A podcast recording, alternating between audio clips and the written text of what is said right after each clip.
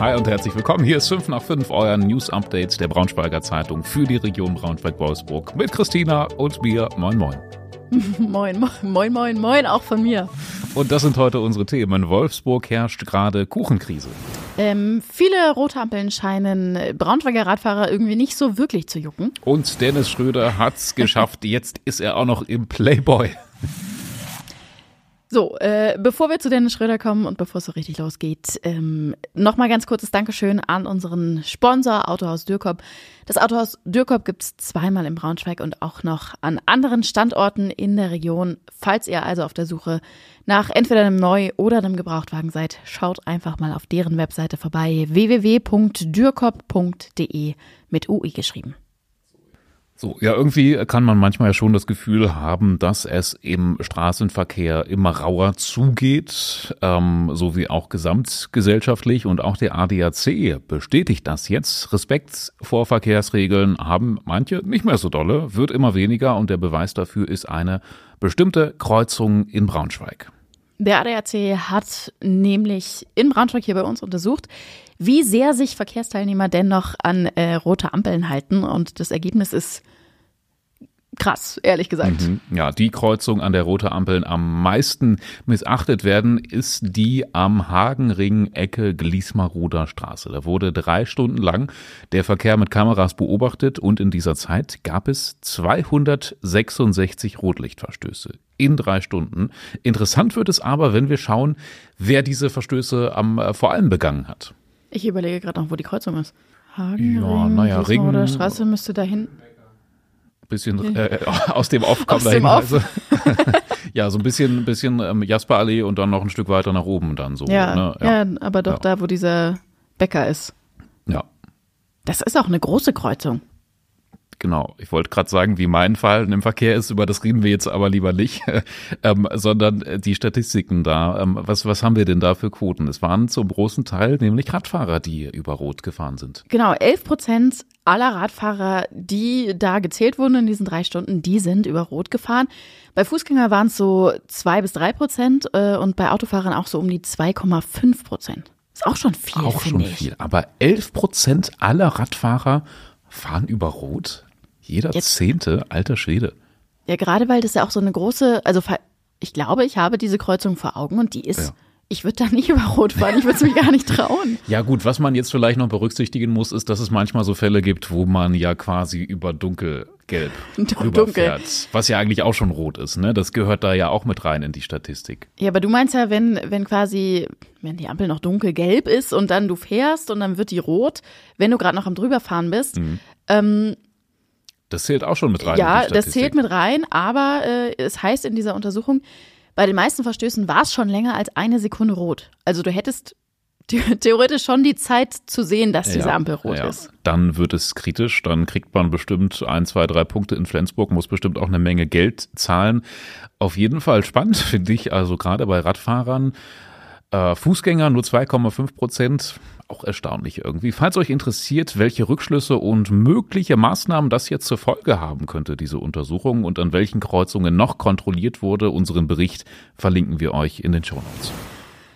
Ende des Jahres ist ja ja auch schon so ein bisschen manchmal so Jahresrückblickzeit und man überlegt so, was ist so richtig dolle in Erinnerung geblieben im Jahr. Und eine Geschichte, die wir ganz sicher nicht so schnell vergessen, das ist ähm, das Attentat mit einer Armbrust in Peine. In, Im Juni war das, da hat ein 29-jähriger Mann mit ja, Neonazi-Klamotten, kann man sagen, am Peiner Bahnhof mit einer Armbrust auf einen Mann, einen jungen Mann geschossen. Da gab es viele Videos von im Internet, die wirklich richtig angsteinflößend waren. Wir hatten ja dann sogar das Opfer, wenn man, ja. wenn man das so sagen kann, ja doch, Opfer kann man, kann man, so kann man in dem Fall so sagen. Der war, war hier zu Gast bei uns, hat uns ein Interview gegeben. Es gibt auch eine Sonderfolge äh, von 5 x 5 mit ihm. Also man, man hatte auch schon gemerkt, es hat ihn dolle. Ja. Völlig verständlicherweise ja. äh, mitgenommen. Ich war da, glaube ich, gerade im Urlaub und habe das alles nur aus der Ferne mitbekommen. Auch, dass du das Opfer des Attentats ähm, hier bei uns im Podcast hattest und da haben wir noch gar nicht drüber gesprochen. Ne? Ich wollte von dir unbedingt noch wissen, wie das so für dich war, wie du das erlebt hast. Das war ja für dich ähm, unbedingt äh, sicherlich auch ein spannendes Gespräch. Jetzt hat jedenfalls der Prozess gegen den Täter begonnen und ähm, ja, David S. Ähm, heißt er. Er hat gesagt, er kann sich überhaupt kein bisschen an die Tat erinnern. Nicht wie er zum Bahnhof gekommen ist und ähm, wie er da mit Machete am Gürtel durch die Gegend gelaufen ist und auch nicht an sein Opfer und auch nicht, wie er dann von der Polizei zu Boden gebracht wurde. Also sein Gedächtnis ist da komplett ausgelöscht. Was ich getan habe, ist für mich unbegreifbar, hat er gesagt. Ähm, ja, und es tut ihm alles wahnsinnig leid. So seine Aussage vor Gericht. Die große spannende Frage ist dabei aber jetzt, welche Rolle spielt seine psychische Erkrankung oder seine Psyche generell, der Zustand seiner Psyche dabei. Ähm, er sagt nämlich, er hätte Stimmen im Kopf, die kurz vor der Tat immer lauter geworden sind und ihm eben befohlen haben, diese schlimmen Dinge zu tun. Und man wusste oder er wusste wohl auch schon länger da selbst, dass er psychisch krank ist und er ist auch schon in Behandlung und sein Arzt wollte ihn kurz vor dieser Tat ähm, in der Klinik in Königslutter einweisen. Es gab aber leider keinen Platz für ihn. So, und dann ist aber auch ziemlich spannend, am Tag der Tat hat ihn sein Vater wohl am Telefon fertig gemacht ähm, und ihm Vorwürfe gemacht, dass er ähm, seine psychische Krankheit nur simuliert. Und das habe dann dazu geführt, dass er zum Alkohol gegriffen hat, um runterzukommen. Ja, und das hat dann letztendlich ähm, aufgeputscht durch den Alkohol zur Tat geführt. Und auch nicht wenig Alkohol. Ne? Also ich glaube, dreiviertel Flasche Whisky oder so. Also auch nichts, was man mal so schnell weg trinkt mhm. und es hat irgendwie keinen Einfluss. Ja, er so. soll er soll seit Februar trocken gewesen sein und äh, gerade wenn Ach, man so lange trocken trocken war Ach, und dann das wieder. Das wusste ich gar nicht. Mhm. Das ja. Ja, man muss natürlich sagen, das war jetzt alles die Darstellung der Angeklagtenseite vor Gericht, wie sich der Täter aktuell in der Klinik verhält, ähm, in der er jetzt behandelt wird und wie das Opfer des Peiner Armbrustschützen auf die Entschuldigung reagiert, lest ihr im Link in den Show Notes. Horror, man kann wirklich sagen, Horrorverspätung bei der Deutschen Bahn. Also da ist man viel gewohnt, glaube ich, aber ähm, sowas habe ich jetzt noch nie erlebt.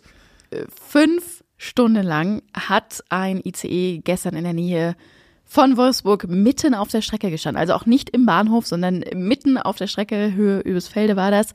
Ähm, ja, er hat einfach festgesteckt, weil es eine Stellwerksstörung gab. Und ich glaube, so um die 200 Passagiere sa saßen halt drin fest, ne? Hm, ey, was für ein Albtraum. Also Stellwerkstörungen habe ich schon öfter mal gehört, kann anscheinend öfters mal vorkommen, aber dass man dann gleich fünf Stunden feststeckt, ich meine, da kann man ja durch ganz Deutschland reisen eigentlich in der Zeit. Ähm, das war ein ICE jetzt in dem Fall, der von Berlin in Richtung Kassel unterwegs war und der musste dann plötzlich anhalten, weil bei Übisfelde eben irgendwas mit dem Stellwerk nicht richtig war. Ja, und dann waren die Abendpläne dahin von die all den Insassen. Ja. Drei Uhr nachts ging es erst weiter. Aber auch nicht bis nach Berlin oder so, sondern nur bis Wolfsburg und da mussten dann alle raus. Ja, ne, ne, wolltest du eigentlich wo ganz anders hin ja. und dann strandest du nachts um drei in Wolfsburg. Ja, und das war jetzt auch nicht die einzige Auswirkung. Wenn es nur dieser eine Zug gewesen wäre, der unter der Stellwerkstörung gelitten hätte, ähm, wäre ja ähm, noch vielleicht okay gewesen. Aber ähm, auch viele andere Verbindungen, vor allem ICEs, ähm, haben drunter gelitten. Der Zugverkehr wirklich massiv eingeschränkt. Ähm, also vor allem auch der Halt in Wolfsburg ist dann im Nachhinein bei vielen ICE-Verbindungen noch ausgefallen. Und man hat natürlich bei der Bahn gesagt, ach, wir wissen auch nicht so richtig, wann wir das jetzt wieder behoben kriegen. Aber ab heute Abend ist ja eh Bahnstreik, also. Ja, stimmt, dann ist jetzt auch egal. Ja. Ist jetzt auch ja. egal, so ungefähr. Übrigens, alle Infos zum Bahnstreik, auch äh, was die Auswirkungen in der Region angeht, verlinken wir euch gerne. Ab 18 Uhr heute, ne? Ich glaube, 18 hm. Uhr geht im Güterverkehr los, 22 Uhr dann. Stimmt, 22 Personenverkehr, Uhr. also äh, wenn ihr uns jetzt hört, schnell nach Hause. Schnell nach Hause. Und dann geht nämlich erstmal nichts mehr. Ja, und vielleicht noch, wenn es geht, irgendwie beim Bäcker ein Stück Kuchen einpacken, denn es ist Kuchenkrise, vor allem in Wolfsburg. Bäckereien müssen gerade immer öfter schließen. Das heißt also, wer mal nachmittags irgendwie spontan Kuchenhunger oh. kriegt, kann ja mal passieren, dass man so einen Japs hat oder abends noch frische Brötchen braucht. Der hat teilweise echte Probleme in Wolfsburg und Umgebung noch einen Bäcker zu finden, der nachmittags noch offen hat. grauenhaft. Kuchen, Was sagst du Kuchen, dazu? Kuchenkrise, mir fällt gar nichts ein. Also klar, ne, ähm, irgendwo auch verständlich, wenn keiner Bäcker sein will, gibt es kein Personal. Mhm. Also wie soll man die Läden aufhalten? Äh, Klar, ne, Wolfsburg hat natürlich auch, sag ich mal jetzt durch VW und so, sind die alle vielleicht, ich will nicht sagen verwöhnt ein bisschen, was ihre Gehälter angeht, aber wenn ich es mir aussuchen könnte, Ja, äh, ne, genau. wäre auch klar, also Das ist das Problem für die Bäckereien. Ne? Also da werden viele potenzielle Angestellte dann doch eher ähm, von VW und höheren Gehältern gelockt. Und ja, das führt dazu, dass die Kuchenverfügbarkeit drastisch gesunken ist in letzter Zeit. oh Gott. Ja, ist natürlich auch ein Businessproblem. Ne? Also wenn man den Kuchen nicht verkauft, den man verkaufen könnte, nur weil man kein Personal hat, ist schon eine blöde Situation. Der muss wahrscheinlich weggeworfen werden dann, ne? Wenn du Ja, nicht verkauft hast. ja. Im Idealfall wird er gar nicht erst gebacken, weil man weiß, man verkauft ihn nicht. Im Idealfall. Wir haben, wir haben mal wieder Dennis Schröder News und äh, jetzt zwar nicht die, die wir erwartet haben, aber Dennis Schröder hat es in den Playboy geschafft. Ja, ich habe gestaunt, als ich die Schlagzeile heute Morgen von dir äh, zugeschickt bekommen habe. Er ist vom Playboy jetzt zum Mann des Jahres 2023 gewählt worden. Mehr kann man doch nicht erreichen am Leben. Ey, Wenn der Playboy dich zum Mann des Jahres kürt, ähm, Ich muss Weiß gestehen, nicht. ich habe noch nie von dieser Umfrage gehört, dass der Playboy sowas macht. Vielleicht haben die das jetzt auch zum ersten Mal eingeführt und dachten, mit Dennis Schröder können sie da noch ein ah, bisschen warte, ich habe das vorhin nachgeguckt, wer das letztes Jahr war. Ich kann mich nicht erinnern. Moment, ich muss es ganz kurz googeln. Ja, es, ich meine, es gibt ja, bestimmt wird er auch noch bei GQ zum Mann des Jahres gewählt und was auch immer, Sportler des Jahres ist ja noch so eine Ehrung, die auch noch ansteht. Ja, auf jeden Fall hat er das relativ eindeutig gewonnen. Jan Böhmermann. Letztes Jahr war es Jan Böhmermann. Jan Böhmermann Ah, war der ja. Playboy-Mann des Jahres Ja. 2022. Ja, dieses Jahr waren im Rennen noch Matthias Schweighöfer, Robert Habeck und Julian Nagelsmann. Und Markus Söder, glaube ich, auch. Es ist eine wilde Kombi irgendwie. Also nichts gegen Dennis Schröder, aber Er hat es auf jeden Fall recht eindeutig gewonnen. 19 Prozent aller Stimmen, das ist schon, das ist schon, denke ich, ein klarer Sieg gewesen. Aber ich finde die Konkurrenz jetzt auch nicht so ansprechend. Also wenn ich an dieser Umfrage teilgenommen hätte, hätte ich auf jeden Fall auch für Dennis Schröder gestimmt. wir freuen uns auf jeden Fall für ihn. Oder hättest, Ähm. du, hättest du Matthias Schweighöfer vorgezogen? Aber also Robert Habeck, Markus Söder, Komische Auswahl. also Ja. ich meine, die hätte ich in jedem anderen Magazin vielleicht gesehen. Aber, Nicht im Mhm. Playboy. es geht ja auch nicht ne, um die klassischen Playboy. Genau, der Playboy hat ja, glaube ich, jetzt auch so einen Imagewandel durchgezogen und so und ist nicht mehr Genau. dieses Schmuddelmagazin. Und es ist ja jetzt auch nicht hier so äh, Sexiest Man Alive geworden oder so, sondern wird er das auch noch. Mann, ist ja, ja, das wissen wir nicht. Ähm, aber also ich sag mal so, bei Robert Habeck und Markus Söder und Co. Ging es da nicht drum. Nee, ja. Ähm, anderes Thema noch, ähm, wenn wir kurz über Dennis Schröder sprechen. Mittlerweile ist übrigens auch bekannt, wie der neue Basketballplatz im Braunschweiger Prinzenpark aussehen soll, bei dem Schröder ja nicht nur Geld spendet, sondern äh, den er ja auch mitgestaltet. Unseren Bericht mit Bildern verlinken wir euch. Ähm, nur so viel. Ähm, er hat seinen Wunsch nicht durchbekommen, irgendwie sein Gesicht auf diesen Basketballplatz malen zu lassen. Das wird's jetzt leider nicht.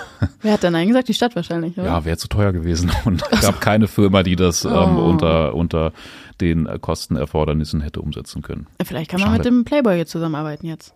Ja, stimmt, dann noch so ein Bunny drauf irgendwie. So. Nein, wir driften ab. ähm, äh, wir sind am Ende einfach äh, Ja. geistig und inhaltlich. Sowieso immer. Ja. Schön, dass ihr dabei wart. Morgen wieder zur gleichen Zeit. 5 nach 5, jeden Tag zum Feierabend. Wir wünschen euch einen schönen Abend. Bis dann. Tschüssi.